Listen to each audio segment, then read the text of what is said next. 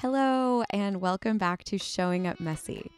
This is the podcast about the messy parts of the creative process and showing up before we feel ready. And in the true spirit of Showing Up Messy, I am showing up really late, just like so late in releasing this podcast episode. Um, and I just want to say that because, I, and not in an apologetic way, but just in acknowledging the fact that I feel some shame about having recorded this episode over two months ago, and now I'm finally releasing it. But I also just want to acknowledge in my own creative process that I've sort of been feeling this creative constipation with the podcast because I've had so much input, wonderful input. I'm really excited to release this episode and share it with you. And also, thank you so much for listening. I really mean that. Thank you for listening, because I think it probably means you believe in me, or you like the person that I'm interviewing, or you are just a curious person because, and this sparked your curiosity. I'm just happy you're here. So thank you so much for being here, really. Um, actually, by remembering that I'm talking to a person, I feel very much less alone. Um, but so to just share with how I've been feeling, um, I've been traveling for about two and a half months, and my intention was to be releasing an episode every week and taking people along my journey with me. And what's really happened is I've been recording at least an episode a week, and it's just been sitting on my desktop waiting to be edited and released. And this has created creative constipation uh, for me. And I just need to take a suppository. Okay, this is very graphic, but basically I need to let let things flow out. And it, it definitely has to do with perfectionism, you know, like, oh, okay, great, I'm going to do this later. It's also laziness, laziness and perfectionism, fine line. Um, who knows? But, uh, you know, instead of beating myself up, I can remember that having compassion with myself actually helps me have compassion for other people, and also maybe uh, helps other people have compassion for themselves as well. So all of that to say, I'm not apologizing, but I am acknowledging that this is an episode I recorded long ago, and um, I'm releasing it uh, today. And also I'll let you know where I am currently. I'm sitting in a caravan in the middle of nowhere. I'm on the English countryside uh, in Chesterfield. You can look it up. I'm in the village of Wingerworth. Wingle? Winger. God, I don't even know what it's called. Anyways, that's where I am currently. Um... And don't worry, there will be plenty, probably seven episodes from now, I'll be in Wingerworth. uh, but for this one, I was in New York City with the fantastic, wonderful Kimberly Stewart. Uh, hello, Kimberly. Thank you so much for doing my podcast with me. And uh, I'm really excited to introduce you to everyone else who's listening. Um, so Kimberly is an improviser. She's an actor, writer, and a director who is based in New York City, and she currently is producing a comedy show there. So if you're in New York, you should definitely go see the great things that she's doing, because she produces this show called We Remember the eighties, and it's all for, it involves improvisers who uh, are over the age of thirty-fives and uh, the age of thirty-fives. They're over the age of thirty-five, and they actually remember the eighties in a real way. And their next show is on It's every third Monday of the month. So the next show is December seventeenth, and it's at Otto's Shrunken Head in the East Village. You should go check it out. They have a great musical act called Fantasy Grandma. I'll put all this stuff in the show notes, so don't even worry about it, but it's going to be great. Um, and our conversation, it was so wonderful re-listening to it today. Really, so many helpful nuggets to that I'm walking away from it with. Um In two thousand twelve, uh, Kimberly wrote and performed an improvised one-woman show called Laura about coming to terms with her sexual abuse, and she's currently writing that as a screenplay. And in this episode, she discusses how comedy and also creative outlets helped her process her own trauma around sexual abuse, um, as well as experiencing P T S D related to nine eleven, uh, which was really powerful. And not only that, we talk about other things as well, uh, like cars. Anyways, there's lightness, there's heaviness, there's lightness in the heaviness, as there always is. I really don't need to say anything more to introduce you to Kimberly, but I, again, I'm grateful that you're here, and I hope you enjoy the show. Bye-bye. Or more like, hello. Here you go. Developing original work, because I've worked on a lot of plays um, with you've people. Written, you've done a lot of... Um, I have written some things. I've never really produced it. I've directed a lot of original work because I went to a school where we did a lot of original work development. So I came out working with different people. Um, where did you go to school? Actor's Studio Drama School. Cool.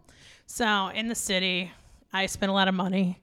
Uh, I'm a slave to New York. I need to make the dollars here so I can pay those bills. Yes. I'm not laughing. I'm crying. Oh, but, uh, but yeah, it's just what it is. You've got to pay the bills back. Yeah. And I did a lot of like, a lot of like, I don't want to even call it basement theater. It's just like you're in somebody's ba- like living room and people are like hearing their scripts for the first living time. Room theater, and yeah. You're like talking it through and you're like, this mm-hmm. is what, you know, if you were putting this up on a stage, this is what I would pull from it. This is where I think you should look. And the, and the writer is still just in the fishing expedition, like they've written a draft and then they write another draft. Theater is very different from film in that way. Like the playwright has absolute creative control in many ways of what they write. And even mm. once they get into the process of producing, they're still, they still have a tremendous amount of power over who gets cast, over a lot of different things that happen mm-hmm. um, in that initial production. And so, you know, building a working relationship can become really imperative if you're directing, because it's how you, it's how you shape the story and the way you think best serves it. But it should never erase what the playwright is intending to do, which is, I think, something that some directors lose sight of, because filmmaking is you as the, the auteur, you as the puppet master making all the decisions. So it's exact flip of of power. As the writer, you have no power. You write the script, you sell the script. They're going to do whatever they want to that script. It may not look like whatever you wrote ever again, but you took the cash and you you're got happy, your right? check, you got out, and yeah. you're it's it. You made it. Oh, but a yeah. playwright is going to sit there and still be angsting over a word like throughout the entire process. process. So it's a wow, very yeah, different relationship and a very different way of working and very different ideas of what directing is. So, yeah. So now I, cause I know you said you are making the transition into doing more film. Yeah. And what is that looking like for you? Are you working mostly in writing or directing, doing a little bit of everything? Like for me, what it looked like, what it looks like in the last year has just been writing stuff, filming stuff, and editing stuff. And then not showing it to anyone. You're, like, you're like, I do all the things and then I just hide. Well, it's like it's a practice thing. Like it I've is, got a, yeah, yeah I've got this uh, piece right now that I've I shot when I was at home. Yeah. There's this thing they do in Detroit where they cruise the streets. I don't know if everyone does it quite like Detroit does it, but it's a thing that people do in that area. And Downriver has an illegal, un- unsanctioned, nobody-sponsored cruise that happens every summer by word of mouth, where people are just driving up and down the strip in their fanciest. It's all like middle-aged white guys, too, by the way, with like one hundred thousand dollars Wait, and cars. They're cruising, meaning they're just cruising in their cars. Yeah, letting people look at them. People like go out and line up on the street and watch to people. To look at their cars. To watch histor- like these historical hot rods. And okay. Like, they're like all, oh, but they can just be really nice, you know, cars. It just depends. I met a guy with a lowrider who was like a forty-five-year-old car, like factory worker. Like, you have yes. no idea, all of his money is in that car. And I was like, do you make it bounce? And he goes, it's not street legal to do that. And he said oh, it very sincerely. And so I was like, adorable. Where do you bounce this car? Why do you have it on? Where do you bounce the car? Yeah, if you're not going to bounce it at the cruise, Where, when? Why, yeah. do you, why do you do it? So. Why, why do you have the capability? It just is sad that you're not bouncing your cart. Yeah. Why? No. Yeah. yeah. So we had a lot of, like, me and a friend went and we just talked to a bunch of people, and most of them parked their cars along the way, and you can go up to them and talk to them and look at their vehicles. And it's, this is not sanctioned. Like, nobody's, like, Kroger's got a sign up that somebody that worked there put up, not that they actually planned to have the event there. And they're all like, if they're like an unofficial sponsor of the unofficial event. Yes. There's That's like, no, so and it's a wooden garden stake sign that says Downriver Cruise. And, like, literally people are just filling the back lot. Yeah. And then across the street, you've got people lined up watching the street. And this is just one section of it. Oh, like, it's going all the way up for miles to like the, to like the end, edge of Detroit. Wow. Wait, so you, so this is related to a film project, though. This is related. So you went there and just, like, interviewed the people doing it. Yeah, just talked to people and That's just great. shot stuff. By the time I got home, I realized that I, I will never be a steady enough operator of my iPhone to ever get anything that's super usable at all as chunks. Um, and also that I, I really should have brought my recorder with me. We didn't have a recorder. We were just... Oh, like for audio, even, you mean? Yeah, it yeah. wasn't even a plan. It was one of those things where you get there and you're like, why did I not bring my equipment with me? This was only supposed to be an ice cream run, and this is amazing. And we literally spent two hours just roaming the streets, filming everything. That's and talking great. to people. And yeah. then I'm like, okay, now I have all this footage, and I'm trying to edit it into something, and it's slowly finding its own, like, little unique. I found like a, th- like almost like a storyline in it. I feel like it would be like a Christopher Guest style, like, mockumentary. Oh, it has. Oh, it has all that potential. I feel I'm just, that's what I'm seeing for it. And I really want to watch it. Oh my God. It has all that potential because it's, and it's, it's such like an indicative thing of like the Midwest too. Like, it's so a Detroit thing. It doesn't matter what it is or who it is or who you're talking to. You could walk up to somebody and be like, what's your favorite vehicle? And they'd probably go, and they'd probably give you a really detailed description, tell you how many, like, what the liter of the engine is and, like, how many horsepower it has. And, like, honestly, if they could get the Hemi, they would go oh with the Hemi. God. And, like, they, and you're like, it, so you're an engine. And they'd be like, no, I'm a school teacher. I teach kindergarten. Awesome. How long were you in Detroit? I grew up in Detroit. I was born and raised outside of Detroit. Um, and it Uh, downriver, a place called Riverview, Michigan, and it's really literally it's a factory worker town. Um, and there's some pe- folks with money, but it's mostly people who work in the factories or work in the industries around it. And then I went to Wayne State in downtown Detroit, and then I sort of I never officially had an apartment um, because that wasn't a thing when I went to school there. It was a commuter campus, and so I would kind of go back and forth between my parents' house and whoever was letting me couch surf at their apartment that week. I mean, you got to be the homeless college student, like. That's great. How far away was it from home? twenty, thirty minutes. Yeah. I wasn't. It's but it's going to college like feels, it doesn't feel like you're going to college if you're at home. Maybe. Uh, you know, when I was doing, I was doing theater and I started in the theater program mm. from day one. So like the first thing I did was I A S M'd a musical. So I'm at school all day and then I'm at rehearsal all evening. Yes. So then that's yeah. Great. Is A S M'd a musical after school music? Is no, it, no, it's it assistant is? stage managing. Assistant. I was like, what? Is no that? Musical occurs without a stage manager who runs the stage and yes. tells everybody where to go. Yes. And then there's like a whole team of assistants. And those are the people that, you know, they might be running the people who have all the props and people might be running all the lights. And there might be people that are just dealing with like, but you're just managing the flow of whatever. We put on a lot of illegal productions. Wait, would, what makes a, what makes a theater production illegal? Well, we would do, we had a regular schedule of like five in the main stage, which was a house built by the by a guy who built the Lunt Fontaine. He designed the Lunt Fontaine here on Broadway. Okay. And several, I think he still delivered a couple other, designed a couple other houses too. But so it was a Broadway-sized house, and we had five shows a year in that. Mm. We had a black box where we had four shows a year in that. They were all school-sanctioned and covered by the insurance.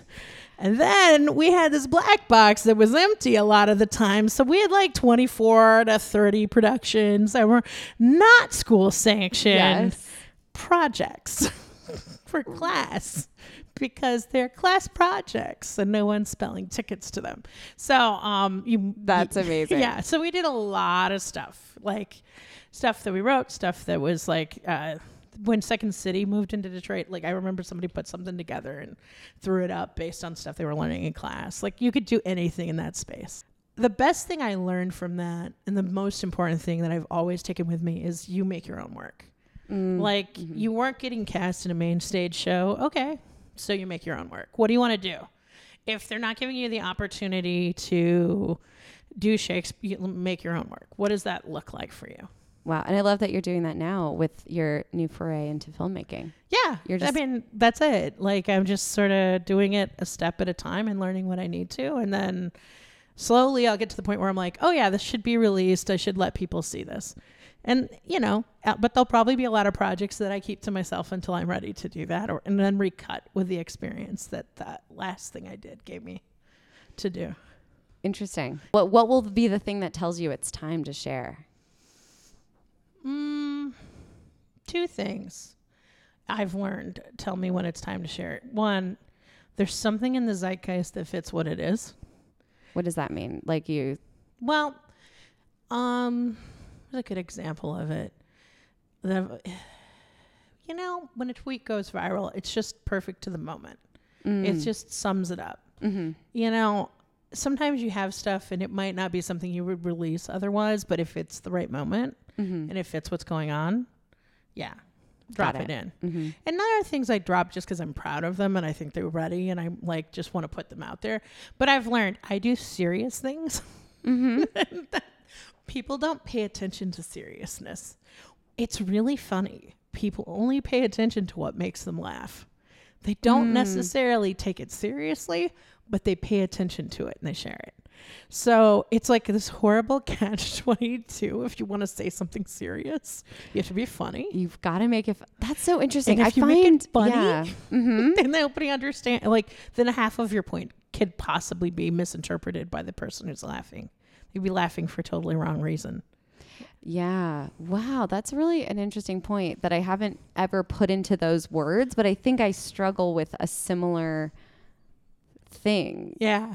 With like, I think that that's something in terms of like even doing st- like stand up and comedy, like a lot of the things I want to talk about aren't that funny, you know? And it's like how, I mean, this is like, have you watched Nanette? I'm, I'm not. I'm, you I'm haven't like, watched it. I'm like it's, the one person who does not have a Netflix I was, subscription. Don't worry. I was the one. Oh, you, you, my dad keeps threatening to cancel ours. So don't worry. I don't like have a, an adult life where I own my own Netflix. Okay. So Nanette, one of the beautiful things she says is like, you know, she makes the point that like when you're doing stand up, everything you say has a punchline, but some things, the truth, the core truth of what goes into our comedy, like there isn't a punchline at the end. Like this is this real situation. I, when I was, I used to promote a show called Sakapunas, which was a comedy show in a bar. Mm-hmm. And I liked it. I liked the guys who ran it. It just became a thing that I did. And I drug all my friends to. And, um, and one of the things that happened was I was hanging out at the Creek one night and this guy was just back from his first tour. He'd released an album and it had been popular enough to warrant going on a, like a small comedy tour just to see if he had an audience. And he came back to New York devastated because he was one of those um, ironic hipster guys who did a lot of ironic hipster racism, meaning to be funny. And he found out when he got to the Midwest that mm. his audience was not aware that it was ironic. They thought he meant all of that. So they were laughing at his jokes because he thought, oh, these guys are racist like us. Great. He means what he's saying. Mm. And they told him. And he was like, this is not. This is not good. I, this I'm is making not what I wanted. Fu- I'm making fun of you. Oh, how do I do this? Because yeah. this is who my audience turned out to be. Wow. Yeah, he came back and he was like, I spent five years developing this voice and what do I do with it? What do I do with it? And I don't know what he ultimately decided to do with it. I just mm. remember. Yeah. You know, that's, yeah. You and I know this is an audio podcast, but we just both shrugged. Yeah, and we're like, what do you do? Literally, what do you do? Yeah. I mean, th- one thing that I often think about with my own material when I realize that it's not quite true to myself in the moment anymore, yeah. it's... because I used to be like, oh, that's joke. I don't like that joke anymore because it's like, I don't think that that's funny. It's like the joke. Okay. Whatever was funny about it, like this, the seedling of truth that's in there, because I think that everything that's funny comes from something that's true, you know? Yeah, yeah. And there just might be a more authentic entry point into that material.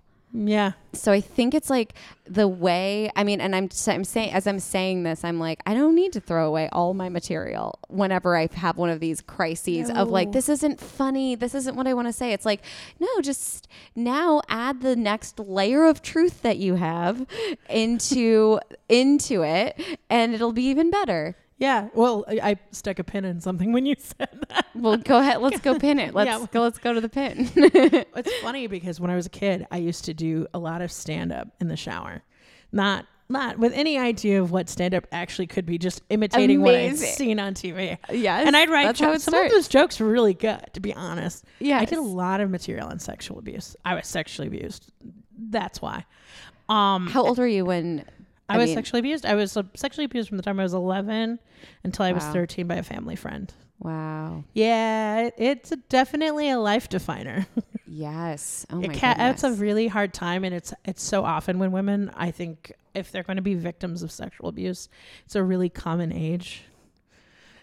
And it's, it's such a form. I mean, th- there's never mm. a good time. There's no, never a good there time. There really isn't. There isn't. But that's an especially bad time. Yeah, it's when your sexual identity is forming. So it really changes everything you feel and do with your sexuality. Wow. It warps it. And and it's there's really no way. I mean, anything else will change you, but I think that like who I felt myself developing into prior to that and who I ultimately became, we're just, as a sexual being, we're just very different creatures. Like, I think I would have been a very femmy, very sexual, very flirty girl. Wow. Yeah. Girly girl. And I'm totally not that now. Now, I wasn't in high school either, but that's what I'm always drawn to. And I'm always like uncomfortable in. You're in- uncomfortable being that. Yeah. Yeah. Yeah. And I, it's totally related to being abused right at that particular moment in time. Oh, wow. It just like squashed that part of yourself that was forming. Yeah. Or it made it, it made it impossible to do safely. I understood from what came out of being molested that I had no control over it. Like, there was no easy way to protect yourself. Well, and we'll come back to this because I'm going to back up and finish my point about sexual abuse and comedy jokes. Because yes, that seems like, like a topic that goes together very, I very well. I love that you're like, I'm going to just go straight into coping this with this by doing stand-up in the shower. Yeah. I just have a type five on my, like... That's seriously... Honestly, that was, yes. Oh, that my That was my coping mechanism. It's, that was totally it. Oh, my gosh. Um, and I think that's just because I had always been a performer. I'd always been somebody who put together shows and was always like, let's do a thing. We'll put it, you know, we'll get our parents together and make them watch us perform. Yes. Like, I was that kid. Amazing. And so I was just like, I think it was something about speaking to an audience and the audience in my head, convincing them what I found was funny, what I was surviving with, that that mm. was the normal thing, or that that was the okay thing. Because I don't want to say normal. I don't think I even understood that as a concept at that moment.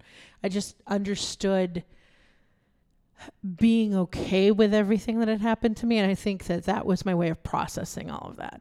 And so when I finally did write a type five about sexual abuse, it came out of nowhere and it came really fast. And I realized later that the seeds of most of those jokes were written in the shower when I was like wow. fourteen years old. Blowing my mind right yeah. now. That's amazing. So yeah, you'll just come into it from whatever direction makes sense. I obviously am not going to do those jokes like I did for an imaginary audience at fourteen. Yes. It's filled with a very specific kind of other. Yeah. You know, an other that I'm appointing. But I do still do some of those jokes. I love that. And I, I mean, like, wow. Yeah. That's just so good to that. That's like a, where you're at in that journey. You know yeah. what I mean? Like that you're like, I'm no, I'm still doing those jokes. Like those jokes. It wasn't like I had it all wrong. You're like, no, I just know no more. And I know what to point at. I know how to change it. Yeah. Yeah. And, yeah. I find a similar, like I, when I first got into stand up, it was right after a breakup, like a really, I thought I was going to get married to this guy, and it was like four and a half years. And then I found out he was cheating on me. And it was just one of those paradigm shifters. Yeah, exactly. So quickly we stabbed div- him. We, you couldn't see it. It was a gesture. There was a gestural and yeah, very supportive stabbing. Um, but it, right around that time was also when I like developed an eating disorder oh. and did a lot of, I mean, you know, perfect storm, right? You know, yeah, you gotta, yeah, yeah. You yeah. got to control something. You got to control something. Might as well be my body. And, yeah. um, yeah, surprise, it doesn't work. But yeah. yeah, you have like, to find that out the hard way, yeah. usually by skittering somewhere on your chin. Ex- there you go. Exactly. Uh, so we were doing a lot of skittering. And, but yeah, and a lot of that, like it was never like, oh, I thought this was a good comedy helped me cope with that too. You know, like it was right after this breakup that I was like, I have to do stand up. I had done it one time after like a class in two thousand twelve. Okay. And then this was like, a couple years later, and I just was like, okay, I have, I had all new material, you know? Yeah. Yeah. It was just this creative boon. And then, you know, and also thinking the way that I processed through this eating disorder thing was like, okay, this is, there are things about this that are funny and I need to communicate that to people. And yeah. it was like so healing for me. But at, at the same time, I'm like, I look back at those jokes. I'm like, oh yeah, I can see why not all of them always landed. Um, like, I have I that mean, problem. yeah. I'm like, okay, Katie, I can see. yeah. You, you have to have the right like, audience for really very personal, funny. Yes, tough material. You have to have an audience that likes you. So you like, you have to write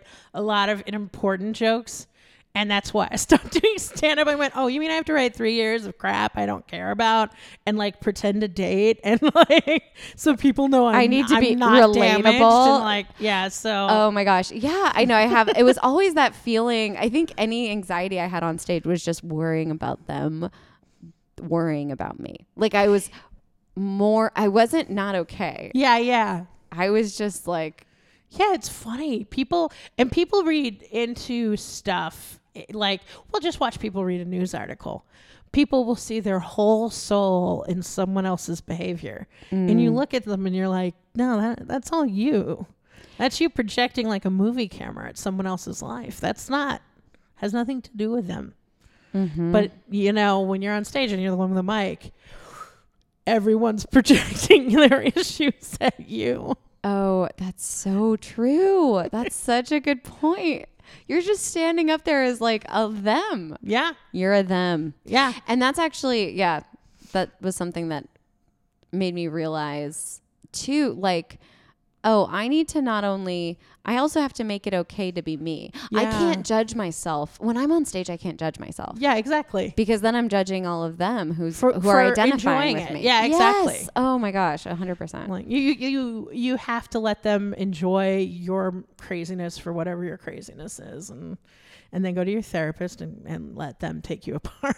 Yes, you you're like, together. You know, yeah, exactly. It's a separate issue. Yeah, this isn't where we go to process things, but it's relate. It's related, but not the same. I would yeah. say fifty percent of the guys at open mic really need to meet the therapist first. God, that would change so much. I really think, yeah, it would really help. I sometimes, yeah, just going to mics. And you just want to like give them just some notes on life, you know, just and a little. Just generally, no one can you listen to you and laugh because. yeah, well, and there was this really sweet comic. One of he was such a he's such a great comic. He's a younger. I'm not going to say his name because why? It doesn't matter. Yeah, yeah, yeah. Um, but it's but I have nothing but good things to say about him, so I should say his name. Um, but after his, he did some material about like.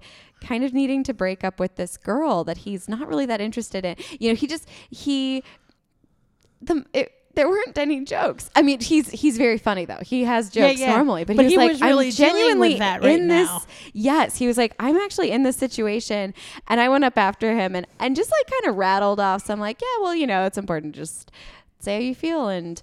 Like whatever. After this mic, we talked for like twenty or thirty minutes, and he was like, we gave him an action plan. I was like, okay, like he had, like we just talked through. So he basically had got like life coaching where y'all sent him off on. Yeah, this is how you break up with someone and have it not be terrible. Oh my God, yeah, exactly. Yeah, like this is how you can do it in a way that's really authentic and honest and kind. It's kind for you to be honest with her. And we had this whole thing, and it was just. I mean, yeah. This is like every conversation I have. it really does kind of feel like life coaching probably, but whatever. well, I, here's the thing. Here's what I always want to, uh, well, here's what I said to a friend in that situation. I'm like, so if you don't break up with this person, do you just plan on wafting into the wedding and, and complaining right. about oh, it as yeah. it happens? Or... You gotta rip off the yeah. Where do you plan on doing? Is it gonna be rerun? like yeah, yeah. You're gonna at some point.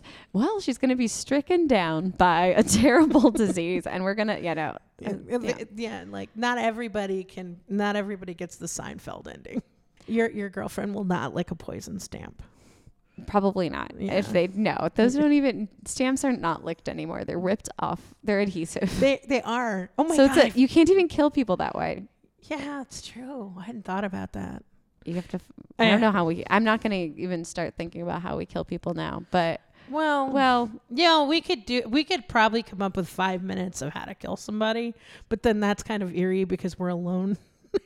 we are. Space we are, together. We are actually. We're in a beautiful Midtown office, and we during this podcast, it's gone from a beautiful sunset to dusk and yeah. almost nighttime, and it's now illuminated by just lights, and it's so I'm so happy that I'm here right now. It's, like yeah I love this this is my favorite time in the office. It's super beautiful. You've got you've got Times Square and you've got Bryant Park over there, and you can just see all the lights, and then you've got your uptown and you can see downtown, and you just yeah It's really uh, there. What am I saying? Like I'm saying the cardinal directions, guys, that you can't see at all. I mean, yes. Just be jealous, but I'll take I'll take some pics and post them uh, when I release this episode. This is great. This is giving me motivation to have a promo flyer that involves pretty pictures. You should. I really will. It's gorgeous, and yeah, and I'm leaving New York in a month. Well, for enjoy a very the view. Long time, I'll show so you the Empire State Building before you go. It's that one's the really. It's on the other. Okay, great. There's another window. You work in an. I work for a financial services company. I am an E A. I work directly for. Uh, I work directly for somebody that is a C-level employee. You know, executive is how I'll say it. Yes. Uh, so. And, and it's full time. It's totally full time. Uh, it's totally. It's totally what gives me the freedom to do the things that I love, because it's it's not a high stress job. Mm. And when there are things that happen, there are some things that have to happen right away. Mostly calendar stuff. Let's be real. And also the ceiling collapsing this evening was also a thing. But um, generally, it's like a very low, low key job. And I'm just here to open the place up and make sure there's coffee and then make sure her calendar is correct. And then that leaves me the rest of my life to like focus on my art. And it's the dream.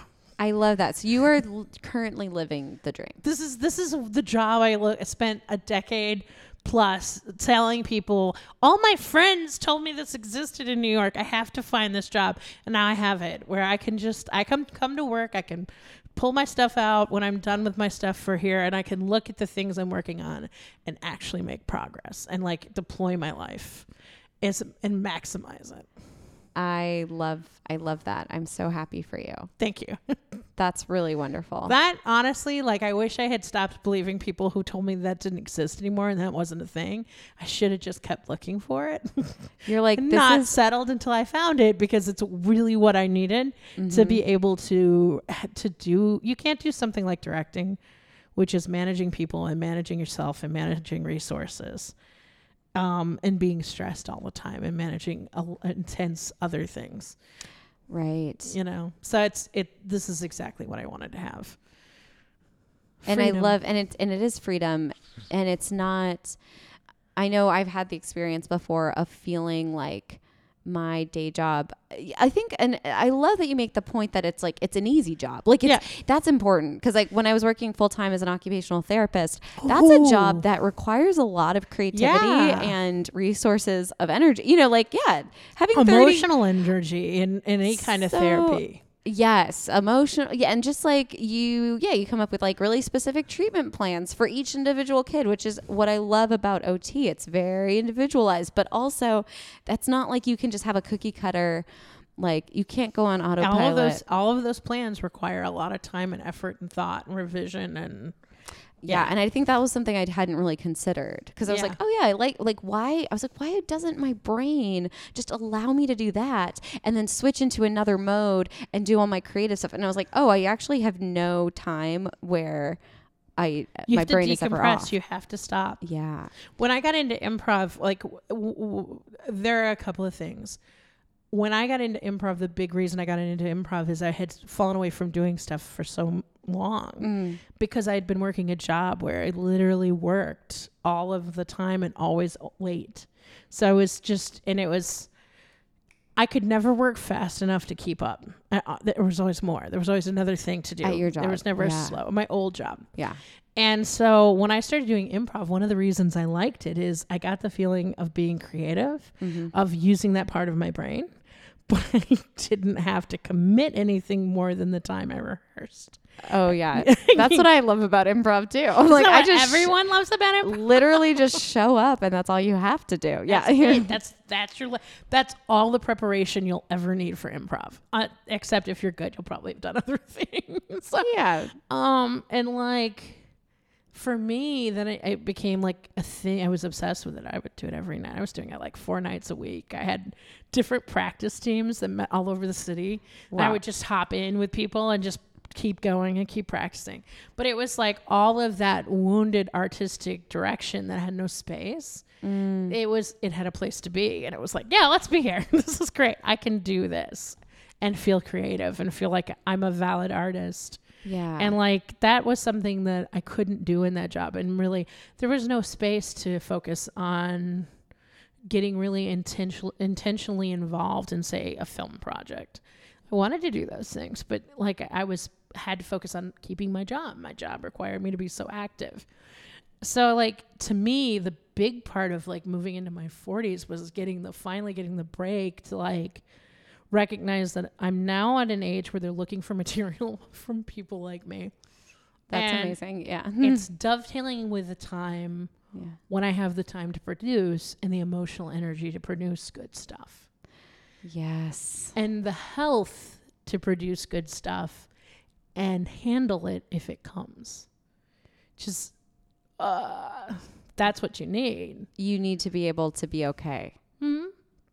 At every stage. In every stage. Yeah, you yeah. have to be okay with not just the work that you want to do, but succeeding at the work you want to do. Wow. You know, like that's the scariest thing. Yeah, isn't that so true? We're you, f- yeah, like what happens now? What do I do after this? Mm. You know, the, the um, I was like, in high school, I was valedictorian. Me too. I was an overachiever. Me too. I was not going to be happy unless there was a lot of steps to whatever I was doing. So like every time somebody tells me it's easy, I'm like, you're just not doing it with enough commitment. You're not doing it with it. You. There must be steps you don't know about. we know that we know that you're skipping steps. We know that's that's how this works. And I think the big thing for me is that like realizing one, you don't always have to do all the steps, but two, like. Successes trap us and define us more than our failures do. Oh, whoa. Let that sink in. Yeah, because it's it's just what happens. Like, I'm the valedictorian. It's an identity. Oh, yeah. It's a thing. When I say it to people, it means specific things to them. It then it puts out a whole list of, you know, of mm. expectations. Mm-hmm. I'm an office manager. I'm a secretary. What's your expectation now? It's very different. Mm-hmm. What you expect the person to put forward. Sure. So like, you know, I think failure's the hardest thing to do well, but the easiest thing to do a lot of. Mm-hmm. Because if you fail, nobody's going to make you live up to what you say you want to do. Yeah. And if you succeed, wow. then you have to. You can't. You can't. Failure You're, then becomes nearly impossible because you can't fail after succeeding like that, mm. especially in a public space. Well, yeah. If I you're mean, lucky and fortunate enough to reach that level, then yeah. Yeah. Well, and I think a lot of this has to do with perception. Yeah. Oh, it's all internal. I mean, it perception. all has to do. I mean, of all of like. Yeah, and none of this perception. is hard and fast based on reality. No, but it's I. But I mean. On, yeah, but I mean, I guess, like that's a really. Interesting point, because you're like, I think it's actually releasing yourself of the need to keep succeeding even. You know what I mean? Huh. Like, yeah. It's, yeah, I would agree with that. I also think like, I, I kind of went off of an odd thought and came here, but it's like, I also think that like, you can redefine those things. A hundred percent. And it's most, the most important part is figuring out what those things need to look like for you. Like you realizing that you actually, anything's possible for what you want to be. And if, and you can release anything that's not serving you anymore. Yeah. You like, c- to me, this is success. This is what I wanted. I wanted to be in New York City making art. Uh-huh. And paying for my bills in some way. Ideally, it would have been nice to have been making my money from my art, but I'd rather make my money from something that's not my art and still have the emotional energy to make good art that I want to make. Yeah. Oh, I love that. Like, it's, yeah. If you can't have it all, like at least what does winning look like? Winning looks like I get to do the things and say the things I really need to say. Mm-hmm. For me. Mm-hmm. Yeah, because what if you were in a, what if you were like an assistant director and you were just directing projects you had no passion for or whatever? Like you could be easily, technically making money from a creative field and you're just like, well, I have no soul. And yep. It's, I feel like that's even more soul crushing than the thing that you're doing. You know, that's what's soul crushing is you're just like, I'm so close. I can taste it, but I'm not allowed not being to actually true do- my, to myself. Yeah. I, like I said, I come from a really working class background. And so when I got into theater in Detroit, theater is pretty wide ranging in terms of background. Mm-hmm. In New York, it tends to be almost exclusively well-to-do people mm-hmm. and well-educated people. And that limits what people both want to say and what they're willing to hear, mm. which is like if your viewpoint comes from outside of those modes, it can be hard to get your voice heard. Wow. You know? Yeah. So you're like, I remember getting out of grad school and working with a bunch of people and exactly what you're describing was my feeling about it. I'm like, if I never speak honestly about where I'm from and keep it to myself, I could work with these people forever, but I would never be allowed to say any of the things that matter to me. Mm.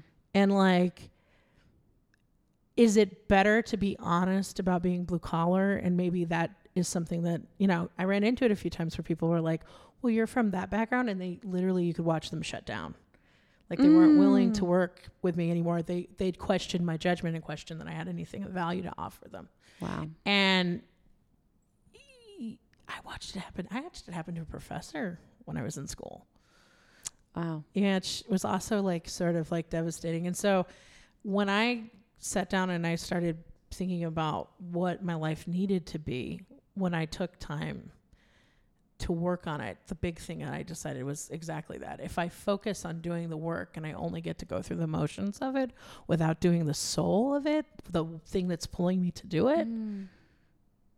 it'll kill me. It'll kill me worse than going to work every day and punching a time clock because I know how to do that.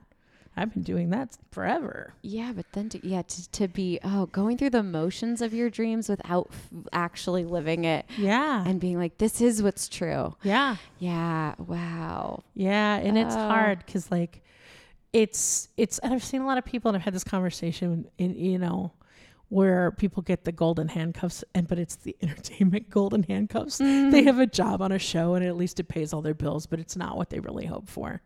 It's not what they wanted. I used to go to this karaoke joint in um, Queens, and I used to sing my face off.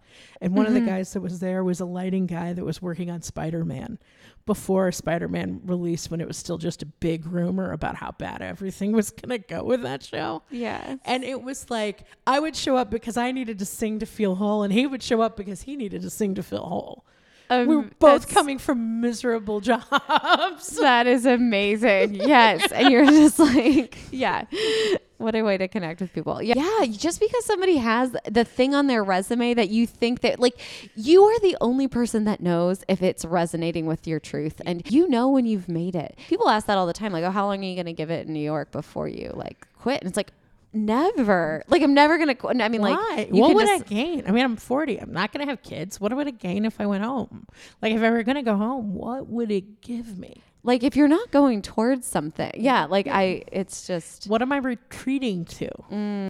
I took this embodiment yoga class recently, which was so great. It was all about the self, but I thought it's kind of what we're talking about yeah. a bit, because your self is it's only it's, it's all the things that you know to be true about yourself yeah. so far.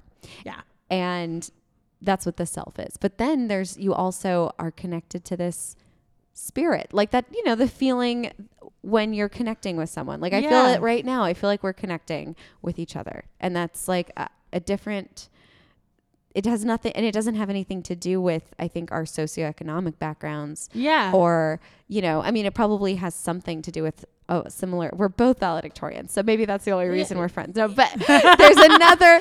There's another. We're just level. Overachievers, so we know why we're crying. We over get the fact why we're that we crying. Can't make that Post-it straight.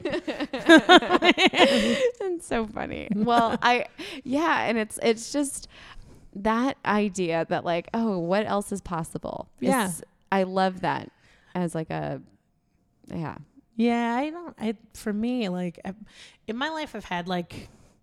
When I moved here for graduate school, I moved here in two thousand. So the beginning of my second year was nine eleven, mm. which was, it was, a, it was a whole game changer. It changed, like, it changed how the city saw itself. It changed the mood and the tone of the city. It's not yeah. the same city I moved into. And, you know, I mean, if you talk to people, they'll always say that because it was so pr- just apparent. In what way? How did it, how did the city see itself before? Did you see the Muppets Take Manhattan? I did not. I went for that one because there's like this energy in it when they're talking about Manhattan. And it's like, yeah, we can do anything. It's the big city and blah, blah. And you've got this vibe with like this innocence and this energy and this aggressiveness mm. and this sort of like flat, like the, the brightest colored hair you could imagine kind of mm. like feeling. Mm-hmm. And the, then it was like that brightly colored hair had to go to an office and get a real job. Got it. It yes. was like mm-hmm. all of that was taken away. Like, and the energy became mm. the, the energy you feel now. It's like, we can do it, but first we'll wait in line for the security check. We can do it, but we're going to wait. We're going to wait for the check to clear. And then we're going to just do our dreams. We're going to, we, yeah. we can do it. yeah. It doesn't have the same, there was a feisty mm. energy to the city, and it doesn't have the same kind of energy. So mm. it was a, an interesting time to be in school. And I ended up developing really bad P T S D. So I, I honestly spent my twenties just unpacking that. Wow. Wow. Yeah. Interesting year to move. Yeah, exactly. That's, yeah, that was, is wild. It was like really like of all the things like that have happened in my life, it's the incident that changed the direction of my life that I wish I could have handled it differently, but understand there's literally, literally nothing I could have done to have changed it. Like, was fully out of my power, how it affected me and how mm. how long that lasted. Isn't that, yeah, when you're just like, I wish I could snap out of this. But yeah, it was, there's no snapping out of something like that. No. You kind of have to like, with P T S D, you're living in it. It never ends. Wow. Like, and that's the thing that really, like, it took me a long time in therapy and even time after therapy to really kind of come to a conscious understanding that like for five years of my life, I always felt like it was nine eleven. Wow. It never really wasn't like, and when it would recede, it would come back if anything triggered it.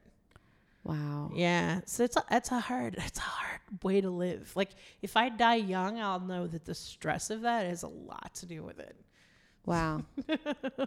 And because it's just, you know, the wear and tear on my body would have to, from all that kind of just tension. Kind of tension. You're holding so much. Yeah. Oh my gosh. I mean, it just, so it changed the course of my life. It also changed how much I was willing to suffer too, in terms of like pursuing the things that I love. I'm sorry. Yeah. Like I don't keep putting my mic to my mouth. No, I just want it. You're like saying such beautiful things. I just want them to be, I'm, I'm going to be so sad if I can't hear them later.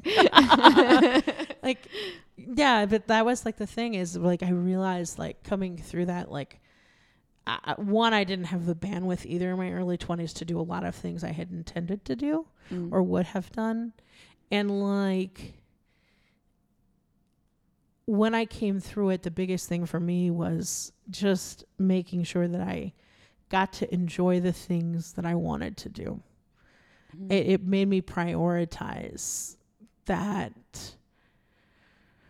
Like, what do I want to say? What are the most important things to me to say? What do I want to leave behind that people know that I was here, mm-hmm. that I had observed? And these are the things that I observed that I think other people will be enriched by knowing. And that's hard to convey in comedy. As much as I love comedy, and mm-hmm. comedy opens the doors for people listening to you, it doesn't always open the doors to people really hearing what you're saying, mm. you know?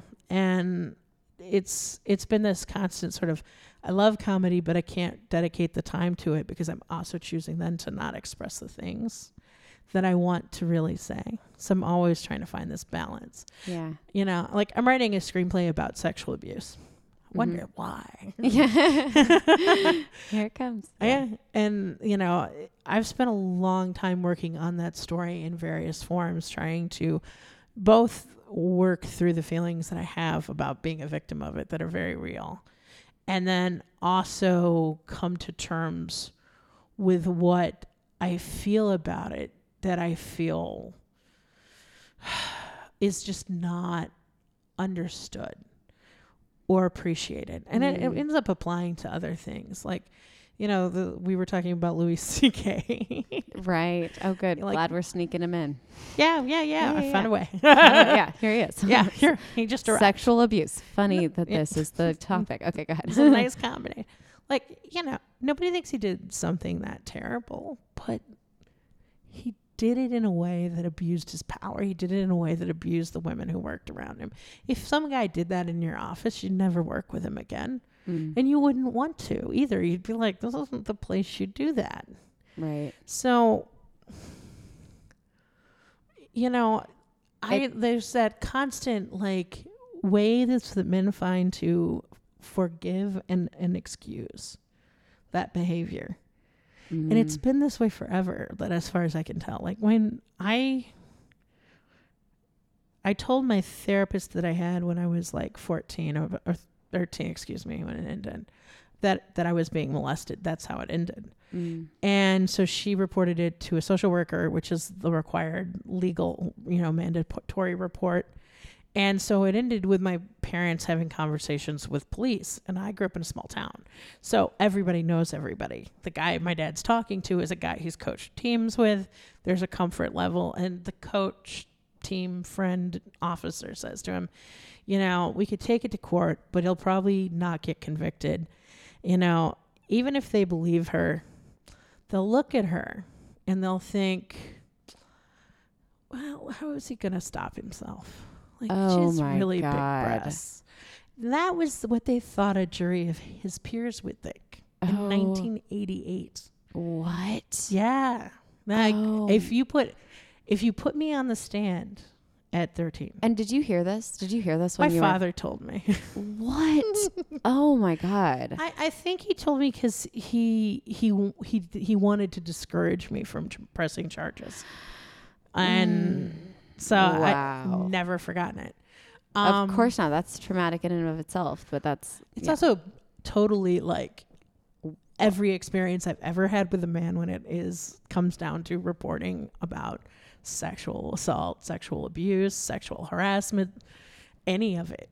Like this is this, very like, what's good. the what's the point? Yeah, what, there's like, a very, like it's the sa- it's just the same experience. It's they find a reason to make it okay mm-hmm. or to make it like yeah just minimize it's m- it's been so yeah and I don't I don't remember if this is something my father said to me in the moment or something that was said to him and he repeated it or something that my therapist said when we discussed it later, but there's this thing that sticks in my head that just stands out.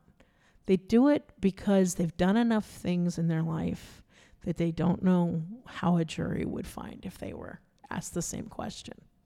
I want to say the cop said it, that mm. it's easier to find that guy not guilty than it is to question whether they did something wrong. Wow, that's a truth bomb. Yeah, And that, I mean, and I, I, I do believe it was the police officer who said it. Wow. And I mean, I think that's one hundred percent true. Yeah. And I, oh, I think it's, it's, like, it's just like what we were talking about with, with like a stand up. They see you, they see themselves on you. A jury is going to see themselves in that chair. Mm-hmm. And if they're putting themselves on trial, you better, yeah, they're and not first, coming to terms with shit. Yeah, and we already the, see how hard men struggle to understand how not, how obeying like people's body autonomy is like that right. That's like a thing I have to do. You mean I can't just oh, touch you? What? I can't just uh, I can't even like what? I can't just look at you and comment on your boobs. Why would I lose my job for that? It's just like I'm gonna get fired. Yeah, everyone's freaking out. Yeah. um that's wow. I'm really sad that we have to end our conversation soon because I'm having, I mean, obviously I like, this is fun for me. Um, I was like, this as is we're such on this, a like, dark conversation right this now. It's very literally physically dark because of the, the, the lack of lighting, the lack of lighting. There's no lights on. We're just lit by, yeah, we just like let the light, the sunset. It's beautiful. It's really beautiful. Um, I love and this, also, yeah, I love, um, thank you so much for You're welcome. Being willing to open up about your life and your, and I'm so happy that you're in such a good place where you're making the things that mean something to you. Can we work in that conversation on disability or we won't have any time? Yeah, we're going to work it in right now because we're ending on a note of we can have, let's, let's end on, let's do, let's do even less than five minutes. But listen, there's a huge problem that we're going to solve in five minutes. We're going to try. We're going to try because New York and also entertainment is not a very accessible No, it's not. Place. It's and so I want, funny because we were talking about this at the top and then like, uh, it's like, yeah, I was actually thinking about it because I do so much stand at so much improv about, um, because this was one of those things that was said to me. They were very excited at U C B when they got that new theater. Yes, over in, in Hell's Kitchen. Kitchen. Mm-hmm. One of the big reasons was accessibility. Oh, wow. So I went and it was great. You came, you could come right in. There was, there was an, ex, there was a ramp at the end of it. You could come in, you could come and directly, there were two rows that were on the floor and you could sit. And as I sat there and I looked at the stage that was at eye level, I thought, this is great. But if I were performing, how do I get on stage? Oh my gosh. Is the stage accessible? Is the stage accessible? I don't know. Oh. I haven't done any shows there yet. Okay. I have not asked anybody about it. Um, wow. But that was the first thing that went through my mind is if I were a student and everybody kept bragging about how this place was accessible, and the first thing I saw was this, and the second thing I saw was the Beast. And the Beast is not an accessible stage no. at all. There's like when I injured my knee, I had just the the first time I blew my knee out, yeah. which is why I'm on a cane. I was doing a, my two oh one show there, and so I had to wow. climb those stairs and hop up, and then kind of like hide it as I like went up the stage to like take my spot. And I was like, Uh, why isn't there any like nothing, nothing to make it easier at all? And There's I was just no, like, yeah. If you were really in a chair, if you really need an assistant device beyond a cane to get anywhere, that was the first thing I saw is, oh, they don't want me to perform here. Yeah. They wow. just want me to come and see shows. Right. Oh, yeah. Th- this is a very accessible theater for the audience. Like, we're not. Wow. I mean, I think. And it's the visual of it. It's not that I, I don't know for a fact that the stage isn't accessible. It's that the visual, given what they said, was so like. Oh man. Yeah, you mean like just the fact that it was eye level and you're like not. I'm like it's I knew instantly. I'm like unless there's a ramp in the back, and I'll I'll like hold off judgment. Maybe there's a ramp in the back. There's back. a there might be a ramp. There in the might back. be a ramp. We're in the back. not. Yeah, we're withholding. We don't the know because we don't know. Side, yeah, but I like dawned on me that like if you're gonna say something like this, what really matters is your accessibility to the performer. As a school of performers. I'm like, that's, you're trying, but not hard enough. Not, not understanding quite. what what the point of accessibility is. Right. How are we going to fix it? How are, how. How do you fix it? Well, you know, don't use bars for shows. Uh, no, I'm kidding. Yeah. That, right. that, that's another well, place that's never. New York is in a, as a city is not very accessible. It's terrible. I mean, I, there's a lawsuit right now going on to force them to retrofit elevators, I think, into mm. a number of stations wherever they can actually be fit. And they still, in doing all the fittings, they redid Astoria stations. They didn't add elevators. Not one of those station no. rebuilds and, and put and in. And those stations have so many stairs. I mean, like they there all are like do. three flights of There's stairs. There's so many. Yeah. Wow. I take it. I take a bus now to avoid that. That's oh how many gosh. stairs. It's like at the point where it's like, I need my knee to last a few more years. So I'll take an extra hour to get home on wow. the bus. Wow. Is there like a forum like that is like the underground way of getting around? I'm sure there is. I'm yeah. sure that there are threads if you're in like, I just sort of fa- figured it out. And when I run into people, we share information. Yeah. Like people with canes in an elevator will actually like, when they get past bitching about the smell, which is we pretty, we. I feel all. like I've been in an elevator with you, and there was literal human feces in it, and we we're just like, I, yeah, yeah, it just happens. You gotta get used to it. This oh is a bathroom gosh. for the homeless, and I'm here. I need it to get upstairs. No, we need to do something about th- our five minutes on the podcast is not going to be enough, but we will do. I just had to tell that story about U C B because it killed me. It literally, I was like, I was really going in there like primed to see something. That well, when also you have dozens of people coming to you like, Kimberly, you're going to love this. It's so accessible. And it's like, do you know what that means? It's like, I'm like, dude, if I if I, if I'd still need somebody to pull me on stage to get up on it, that's probably a sign it's not actually accessible. Um, there you go. Amazing. Thank you so much for doing this with me. Thank you. I appreciate it. This was lovely. All, All right. right. We'll see you next time. Okay. Hey, just kidding. It's me again. I uh, wasn't ready to say goodbye. I just wanted to add a little addendum and clarification because I've spoken with Kimberly since we recorded the podcast, and if more information, I'm just going to read what Kimberly wrote to me because it's more articulate than anything I could try to paraphrase. So, uh, so to clarify what was said in the podcast, it's important to say that U C B and their new space in Hell's Kitchen is not unique in this issue of accessibility. It's definitely a bigger problem. It's just such a straightforward example that it's easy to use them. And people are excited and proud to show me to the handicap seats at U C B, Hell's Kitchen, and that's great. And it's great to walk in. And if I use the ramp, there are no stairs between me and the show. I appreciate that so much. However, like most people in the audience at U C B, I am a student and I'm watching those shows, imagining myself on stage. I did a class show there last week.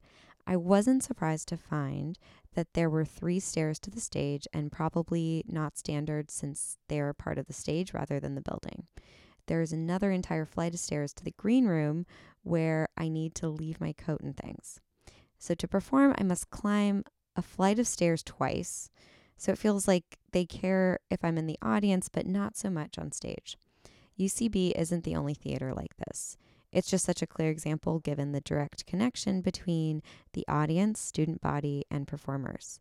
To me, when comedy theaters want to act on accessibility issues, they need to address them at a student-performer level at a minimum.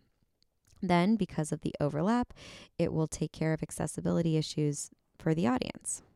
I am thankful to Kimberly for um, speaking out about this, and I want to definitely amplify her voice and message to raise awareness about this issue. We are clearly missing the mark. We're missing the mark in a lot of ways. Um, so thank you, Kimberly, for also being so thoughtful as to follow up on our discussion and spread that awareness. Uh, so thank you again for listening, and I'll talk to you next time, hopefully tomorrow. I'm going to give you another episode tomorrow. Oh, God, I'm promising too much. Okay. Uh, talk to you later. Bye.